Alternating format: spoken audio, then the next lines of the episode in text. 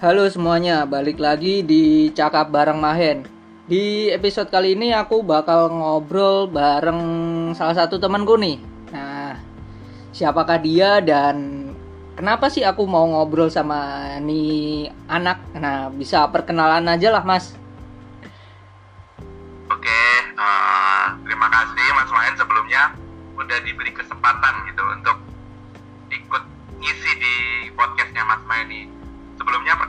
saya Ricardo, Ricardo Petrus Sutoyo, uh, lulusan ITS juga, dulu ngurusin TDC juga bareng Mas Mahen juga. Jadi ya bisa dikatakan kita teman yang sudah mengalami 3M, makan bareng, uh, terus apalagi tuh, tidur bareng, jalan-jalan bareng gitu mas ya udah akrab banget lah sama Mas Mahen Eme lo cuma si Cito. berarti salah Berarti salah. berarti salah Berarti salah. Nah, sekarang posisinya lagi di mana dan apa yang kesibukannya saat ini? Rich kan juga teman-teman yang dengerin kan belum tahu ih siapa nih Ricardo? gitu kan. oke. Alhamdulillah sekarang sih sudah berdomisili di Jakarta dan sekarang kontrak di Tangsel Tangerang Selatan di Ciputat. Terus kesibukannya ngapain? Karena di sini juga lagi ppkm gitu kan ya jadi ya full di rumah aja gitu. Dan ngejalanin usaha juga ngejalanin usaha yang full di rumah aja dan di onlinein semua lah. Karena saat ini di pandemi kayak gini terutama saat ppkm tuh bisnis yang bisa bertahan tuh ya bisnis yang bisa masuk ke dunia online. Makanya kesibukannya sih ngurusin ikan gitu kan ya.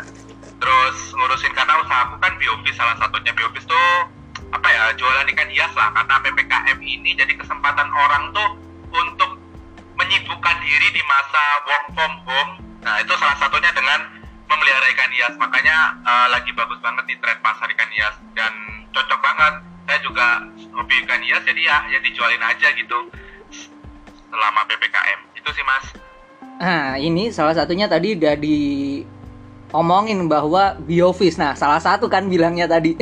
Berarti ada lagi nih selain biofish apa lagi nih? Kok menarik nih? Eh, nggak banyak itu perta sebenarnya yang aku rintis ya yang aku rintis ya itu salah satunya tadi biofis gitu kan. Terus eh, salah duanya itu ini dari kuliah itu awal-awal iseng ikut lomba itu kan. Di bionika ya karena kecanduan lomba terus dan banyak juga dulu setelah lomba ada kayak apa ya kerjasama dengan perusahaan gitu ya jadi ngejalanin bio, bionika bionika tuh lebih ke renewable energy Wah, ke sektor energi terbarukan wah energi terbarukan. Nah, energi em, kita ulas satu-satu ya, Rich. Nah, aku kebiasaan kalau manggil Rich Cardo ini Rich saja biasanya seringnya. Nah, ini kita ulas dulu dari yang awal kan berarti bionika eh, energi terbarukan. Energi terbarukan kan banyak tuh. Ada yang panel surya, terus ada yang CPO, eh, biodiesel ditambah kelapa sawit dan lain-lain. Nah, kalau si bionika sendiri ini fokusnya ke apaan sih kalau yang energi terbarukan dulu ya? oke Ah, bionika tuh awalnya dari ini mas dari penelitian dulu waktu kuliah gitu kan Oke. ikut dosen, ikut dosen penelitian tentang biogas. Jadi ada problem nih di Nongko Jaja di Jawa Timur tuh ada problem di tempatku project itu ada problem bahwa ternyata orang di sana tuh punya hampir setiap rumah itu punya instalasi biogas dapat hibah dari salah satu perusahaan multinasional. Oh, Nah, problemnya adalah setiap sore biogas ini selalu dibuang ke atmosfer. Kenapa? Untuk menghindari ledakan karena pemanfaatan yang kurang maksimal sehingga ada apa ya? Ada surplus lah, ada surplus biogas. Nah, Hmm, dari surplus ini dari surplus ini kok eman banget harus dibuang kan kan itu energi gitu kan ya. Iya, Oleh iya. karena itu kami kami coba untuk bikinlah bikinlah sebuah alat gimana sih ngubah biogas ini bisa dijadikan seba- dijadikan atau dikonversi ke listrik. Nah makanya di Bionika ini fokusnya ke instalasi instalasi Pembuangan- listrik, instala- instala- ah, Pembuangan biogas tadi ya? biogas. Hmm, gimana caranya convert si biogas ini jadi listrik? Nah instalasi itu yang kami pegang saat ini kayak gitu. Wah, wah menarik nih eh, instalasi pembuangan dari biogas. Cuman itu eh, sejauh ini berarti eh, konsennya masih di daerah tadi ya di Jawa Timur di mana tadi Rich? di Nongko Jajar di Nongko apa, Jajar. di Mo- Mo- Nongko Jajar tuh masuk ke Mojokerto Oh Mojokerto. Oke. Menarik nih. Pasuruan Pasuruan Mojokerto lah Berarti konsen ke instalasinya aja ya? So far sejauh ini ya? instalasinya. Cuman ini mas, apa namanya itu kan dulu di Mojo, eh, di Pasuruan Nongko Jajar tuh kan dulu. Nah Heeh. saat ini kita, kita kami tuh ada instalasi juga di Anyer. Jadi Oh, Anyer. sebelum COVID, sebelum COVID melanda itu kami ada project juga di Anyer, Anyer Banten. Hmm. Nah Qadarullah karena COVID ini makanya eh diberhentikan lah project-project seperti itu yang Dipending dulu lah itu ya. Diberhentikan. Heeh, bener banget. Berarti ini kerjasama dengan eh, tadi ya eh, salah satu perusahaan dalam negeri apa swasta nih? Apa incas sendiri, Rich? Hmm, saat ini sih kami dulu, eh bukan saat ini ya, saya ini kan lagi vakum gitu ya. Eh, sebelumnya kami tuh kerjasama sama perusahaan batubara mas, perusahaan Oke. batubara yang mere- mereka memang punya apa ya, punya dulu tuh ngadain lomba, lomba Idea Nation namanya. Nah, Hmm. terus kami menang juara satu tuh di sana tuh. Terus akhirnya diprojekkan lah eh, alat kami tadi di Anyer itu tadi. Jadi kita kerjasama sama PT Baramulti. PT Baramulti Sukses Sarana namanya. Nah itu Oke. fokusnya internnya di batubara memang beliau. Oh, berarti dari perusahaan itu sendiri eh, mulai ada kepikiran lah buat switching ke energi terbarukan ya berarti ya? Hmm, salah satunya itu misi misi mereka. Oh, itu yang di yang di Mojokerto ya? Bu, kalau yang di Anyer? Itu yang di Anyer mas. Oh, yang di Itu Anyer. yang di Anyer. Ah, Oh, kalau yang di Mojokerto oke. itu dulu project bareng dosen.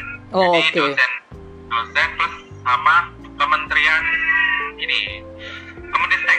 Oh, Kemenristek. Ah, Wah, ah. wah, mantap nih berarti eh, perihal proposal-proposal udah jago nih, pitching-pitchingnya udah keren nih.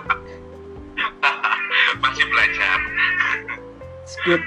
Nah, ini berarti kan eh, saat ini lagi di pending dulu lah karena kondisi kayak gini nggak memungkinkan juga. Eh, ke depannya kalau udah mulai udah normal, ya meskipun nggak normal-normal amat ya, new normal lah, bisa dikatakan new normal dengan kondisi yang lebih berbeda. Eh, planmu sendiri untuk Bionika sendiri gimana, Rich? Apakah nantinya eh, goalsnya juga selain di ngelanjutin di Anyer juga ke pulau ke daerah-daerah lain mungkin atau gimana? Yang jelas pasti kami punya mis ah, ya visinya adalah kita bisa membawa terang. Kami bisa membawa terang dengan bionika ini. Kami bisa membawa terang di desa-desa yang memang dia bisa dikatakan tertinggal lah, yang memang nggak nggak dapat akses listrik sama sekali Oke. di situ. Nah, pengennya sih bisa ke sana, keluar-luar pulau, ke daerah-daerah terluar Indonesia gitu kan untuk untuk memberikan instalasi kami dan bekerja sama dengan pemerintahan pemerintah juga ya badan-badan yang sejauh ini sih kema apa ya SDM sama uh, Kementerian PDTT Kementerian Hmm. Pembangunan Desa Tertinggal pengennya di situ setelah new normal ini dan kita juga nah biofis ini mas. Biofis tuh salah satu agenda besarnya sih bionika itu tadi. Di bionika tuh nggak cuma nggak cuma ngomongin energi terbarukan tapi ngomongin sirkular ekonomi lebih tepatnya. Jadi dari energi Oh. terbarukan itu bisa ngebentuk eh, usaha-usaha lain yang memang masih berhubungan. Dan itu salah satunya di eh, perikanan. Nah perikanan tuh masuknya ke ikan hias ini tadi di biofis Oh berarti Nah, di ini bisa dikatakan part of Bionika lah ya. Partnya se- eh, bagian kecilnya bionika tuh di biofis dan kami juga sebenarnya ada juga nih eh, apa namanya eh, keripik sebenarnya keripik Oke. buah juga eh, eh, keripik buah di kota Batu namanya Gypsy nah ini juga lagi lagi apa ya lagi eh, karena pariwisata terdampak banget gitu ya Iya. produksinya juga eh, lagi tutup gitu karena balik lagi ke Maklumi juga ya. imbas dari covid itu tadi eh, eh, Ya, beneran beneran berdampak lah ya ke semua sektor lah ya. Nah, banget sih banget Berarti bisa dikatakan kita lanjut ke Biofis ya. Biofis ini awal mulanya berarti COVID ya ya bisa dikatakan ya, Rich. Ah benar. Jadi itu awalnya COVID mas. Kan ada work from home tuh. Ya. Terus Maret lah, Maret April lah. Maret Maret ha, Maret tuh. Cuk eh, di selain itu aku juga emang ada hobi untuk melihara ikan hias nih. Hmm. Aku ada hobi melihara ikan hias. Jadi aku awalnya tuh hobi dulu mas. Hobi. Terus kan aku ngikutin grup-grup di Facebook itu ya, grup-grup pecinta ikan hias ya. Hmm. Terus aku nyoba iseng untuk ngejualin koleksi-koleksi ikanku. Eh kok ternyata ada profit tuh di sana tuh. Hmm. Plus saat itu juga eh, belum Maret sih April, Mei kalau nggak salah Mei itu langsung lockdown. Mei itu lockdown, aku ingat banget Mei kita lockdown. Terus ternyata eh, ikan hias itu pasarnya ningkat mas. Jadi orang-orang yang dulunya nggak pernah hobi ikan hias, mereka tiba-tiba langsung hobi ikan hias. Dan yang udah hobi malah makin banyak belinya. Nah dari situ, oh pasar riset pasarnya dapat, aku juga suka, aku tahu suppliernya, ya udah aku jualin aja dan alhamdulillah cuan di situ. Itu awalnya sih itu.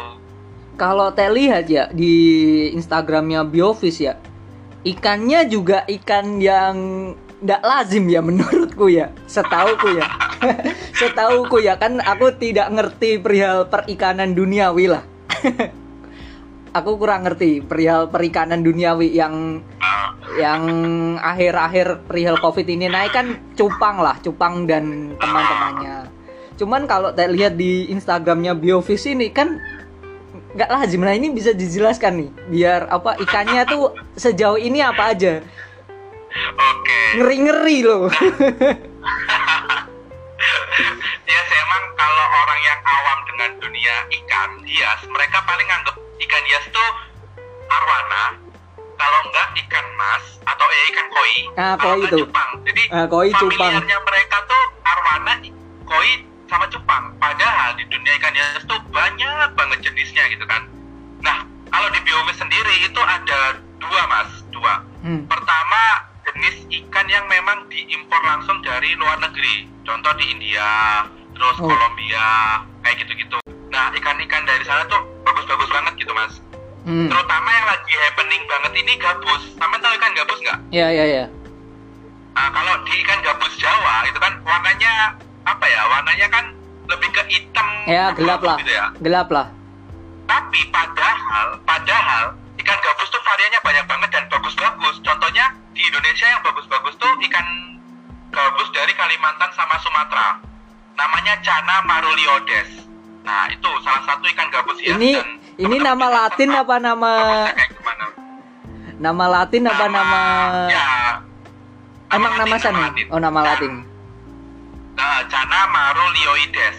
Nah itu itu salah satu gabus Indonesia yang uh, bagus banget. Itu pertama. Yang kedua kami kami mainnya juga ikan-ikan lokal. Jadi Hmm. kita ngangkat nih, ngangkat ikan-ikan dari Sumatera, dari Kalimantan dan dari Papua untuk ayo kalian ya kita kita punya ikan lokal yang bagus-bagus juga loh yang bisa dijadiin temen di tank kalian, di akuarium kalian Hmm. ya. Salah satunya ada arwana, terus yang familiar teman-teman tuh arwana, terus banyak juga ikan-ikan hias kayak ikan dats atau ringau tigerfish, terus eh, ikan pari air tawar, ikan botia atau clown lodge yang memang eh, apa ya komoditas ekspornya Indonesia di ikan hias, sili Oh, itu api ada? dan masih banyak banget. Oke oke oke. Sejauh ini berarti eh, ada plan buat ekspor juga ya berarti ya Rich perihal Biofis ini ya? Insya Allah sih emang ke depannya kita mau ke sana mas. Sembari kita, sembari kami tuh lagi nyari nih orang-orang yang mau invest ke kami gitu. Buat buat apa ya? Bisa di- dikatakan untuk pembesaran lah, scale up bisnisnya gitu. Soalnya kemarin eh, sempat aku lihat-lihat di storymu kalau nggak salah kan yang punya link ke ekspor kalau nggak salah ya impor ekspor lah intinya lah. Oh, iya bener banget. Kalau link alhamdulillah udah dapet sih. Kita cakupan pasarnya udah tahu. Tinggal eh, apa ya? Tinggal nunggu situasi under control lah. Iya, iya. Ada penerbangan internasionalnya gitu sih. Iya. Menarik nih menarik nih. Nah pertanyaannya nih ke basic dulu. Setelah lulus, kenapa kamu memilih untuk berwirausaha ini loh ini kan bisa dikatakan kan men-challenge diri lah ya terlepas dari ya monggo lah itu dulu lah biasanya kan sering ya eh, orang kan biasanya kalau nggak tahu tentang latar belakang dan lain-lain kan pasti melihatnya oh anak ini oh berarti orang anaknya orang punya nih oh anaknya ini nih oh pantes nah kalau kamu sendiri gimana nih kok bisa men-challenge nih Oke. Kalau dibilang orang-orang yang berwirausaha itu orang kaya semua kayaknya aku nggak setuju gitu kan ya. Karena jujur aku tuh ini mas eh, lulusan dari panti asuhan. Maksudnya digedein dulu di panti asuhan, terus akhirnya kuliah dan keluar dari panti asuhan dan nggak ada nih nggak ada orang yang ngebiayai sama sekali waktu itu. hmm. Terus eh, keterimalah di ITS dan aku juga harus menanggung biaya hidup sendiri minimal untuk cari makan lah. ya, ya. Nah, karena tahu sendiri lah di ITS dulu kayak gimana gitu kan, apalagi tahun-tahun pertama pengkaderan. Kita pulang jam 3 sampai jam 4, ma- jam 4 sore, sore ah, jam 4 pagi gitu kan ya. Hmm, ya, ya. Jadi kalau aku kerja atau freelance, nggak mungkin gitu. Aku harus tetap makan, tapi aku gimana cara dapat duitnya? Gitu. Ya dagang. Nah, dari kuliah itu tadi aku dagang. Mulai dulu merintis bisnis ya banyak banget tapi ya, sampai gak bisa disebutin Eh, ada ada jualan apa tadi? Eh, silky pudding jualan rice box jual cuci sepatu gitu kan. Terus ya hal-hal yang kayak gitu yang aku awal dari kenapa sih aku terjun ke dunia usaha? Karena pertama karena keadaan. Hmm. dari keadaan jadi passion gitu mas. Jadi seneng gitu. Jadi keterusan ya? dagang tuh enak ya. Jadi keterusan gitu loh. Jadi makanya dulu waktu kuliah 4 tahun kuliah tuh fokus kegiatan yang aku ikutin ya nggak jauh-jauh dari dunia kewirausahaan gitu kan. Sama bareng sampean gitu jualan baju pelatihan dulu kan. Terus ke TDC TDC itu terus gila jadi kuli jadi kuli jadi kuli. Jadi kuli di pasar. Ini buat yang dengerin ya bener beneran jadi kuli beneran ini kuli beneran beneran. Kilo-kilo. Iya beneran kuli. Gitu, ada ada kuli ngangkut. Kita tuh ndak mau ndak mau spare duit buat kuli angkut. Padahal badan kita tuh ya Allah ge- gede banget. Itu masya allah itu pengalaman yang berkesan banget lah. Jadi jadi pondasiku sampai saat ini. Kayak gitu sih mas. Awalnya tuh ya itu. Terus ke terus latar belakang lain adalah karena aku dulu emang udah terjun di dunia kewirausahaan lah ya pas kampus. Pas di kampus mulai dari AISEN terus ikut juga di apa namanya eh, di SAC ITS yang bagian pegang youth youth Iya. entrepreneur dan lain-lain. Makanya namaku sebenarnya tuh bisa dikatakan diblokir dari dunia pelamaran kerja gitu loh dari tesnya sendiri emang udah memblokir namaku untuk masuk ke dunia pelamaran kerja. Jadi kayak nggak mungkin ini. Gitu loh. Oke oke. Menarik menarik menarik. Menarik. Ya tadi udah disinggung ya eh, perihal sedikit eh, biofis ya. Eh, awalnya emang karena itu ya berarti ya karena eh, apa ketertarikan ketertarikan terus lihat ada potensi terus ternyata ada cuannya. Terus go ahead sampai go ahead sampai sekarang ternyata. Nah buat goalsnya lah. Ke depannya planmu sendiri lah eh, terutama di dunia bisnis ya. Nah itu plannya mau gimana nih? Dari kamu sendiri Rich.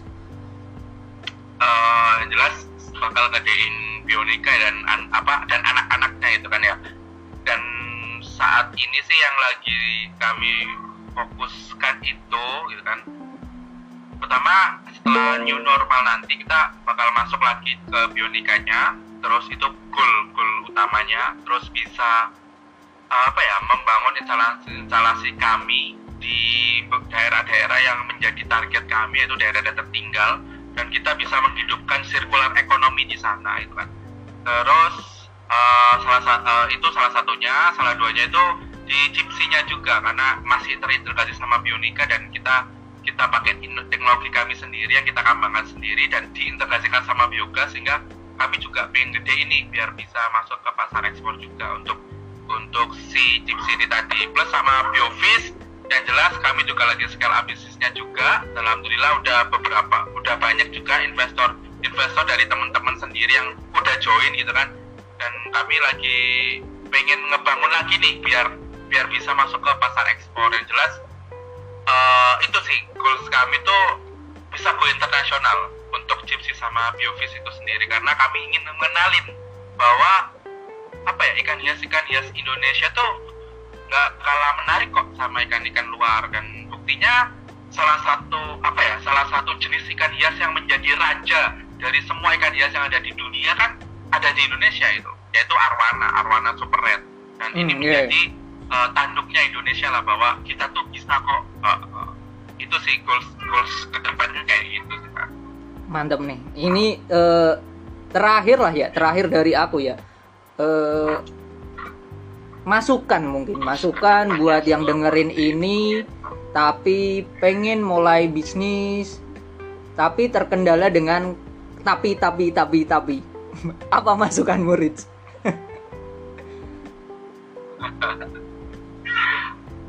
Ah, pertama tuh kalian harus men-challenge diri kalian gitu kan. Buat teman-teman yang mahasiswa, stop minta jajan ke orang tua. Percayalah kalian bakal cari celah atau cari jalan keluar agar kalian bisa makan. Salah satunya dengan dagang gitu. Itu eh, saranku yang pertama. Tapi buat teman-teman yang mungkin saat ini lagi bekerja atau apa, aku bukan menjudge dimina apa ya, bukan menjudge bahwa bekerja tuh jadi profesional tuh jelek enggak. Iya. Itu juga satu hal yang yang bagus juga gitu loh tapi kalau kalian pengen eh, terjun ke dunia usaha dan kalian masih punya tapi yang banyak gitu, balik lagi eh, keyakinan kalian akan rezeki sih itu sih mas yang pak aku pegang selama itu apa apa ya eh, konsep rezeki bahwa aku masuk ke dunia profesional maupun ke dunia usaha jika eh, bulan itu aku cuma dapat rezeki 10 juta. Ya aku bakal dapat itu gitu. Walaupun aku masuk ke profesional maupun aku ke dunia usaha. Jadi buat teman-teman yang misal eh, bingung atau masih ragu gitu ya nanti kalau aku dagang takutnya rugi atau takut gak dapat duit atau apa itu patahin patahin statement seperti itu. Karena yakinlah bahwa rezeki itu Allah pasti ngasih gitu loh. Sehingga itu yang membuat aku sendiri bisa bertahan sampai saat ini gitu. Gitu sih. Le- lebih tepatnya ke kon, eh, apa ya eh, prinsip konsep rezeki sih mas. Eh, mantep nih, mantep nih. Eh, aku jadi keinget malah omongan dari guruku SMP eh, Bu Juni eh, bahwa burung aja yang bisa dikatakan cuman punya akal tapi eh cuma punya otak tapi tidak punya pikiran dia aja bisa setiap hari tetap bisa makan tidak bingung. Kita aja yang punya akal dan pikiran aja kok bingung. Nah itu kan berarti nah. hampir mirip dengan konsep rezeki tadi kan wah menarik nih asli. Serius nih. Hampir 30 menit tapi gila nih isinya gila ngeri ngeri. Aku berharap Bionika ini eh, nantinya jadi PT lah ya jadi PT biar bisa jadi terbuka juga. Biar aku bisa beli sahamnya. Amin amin amin. Kalau beli sahamnya kalau ngikut sahamnya sekarang ndak kuat. Budgetnya belum nyampe mungkin itu. Amin. Thanks thanks banget buat Ricardo buat sharingnya di episode kali ini. Sama-sama mas. Semoga bermanfaat buat teman-teman dan semoga yang dengerin ini jadi bersemangat buat berbisnis nggak tapi-tapian lagi. Dan semoga yang dengerin ini tetap sehat-sehat selalu ya. Sampai jumpa di episode selanjutnya. Amin.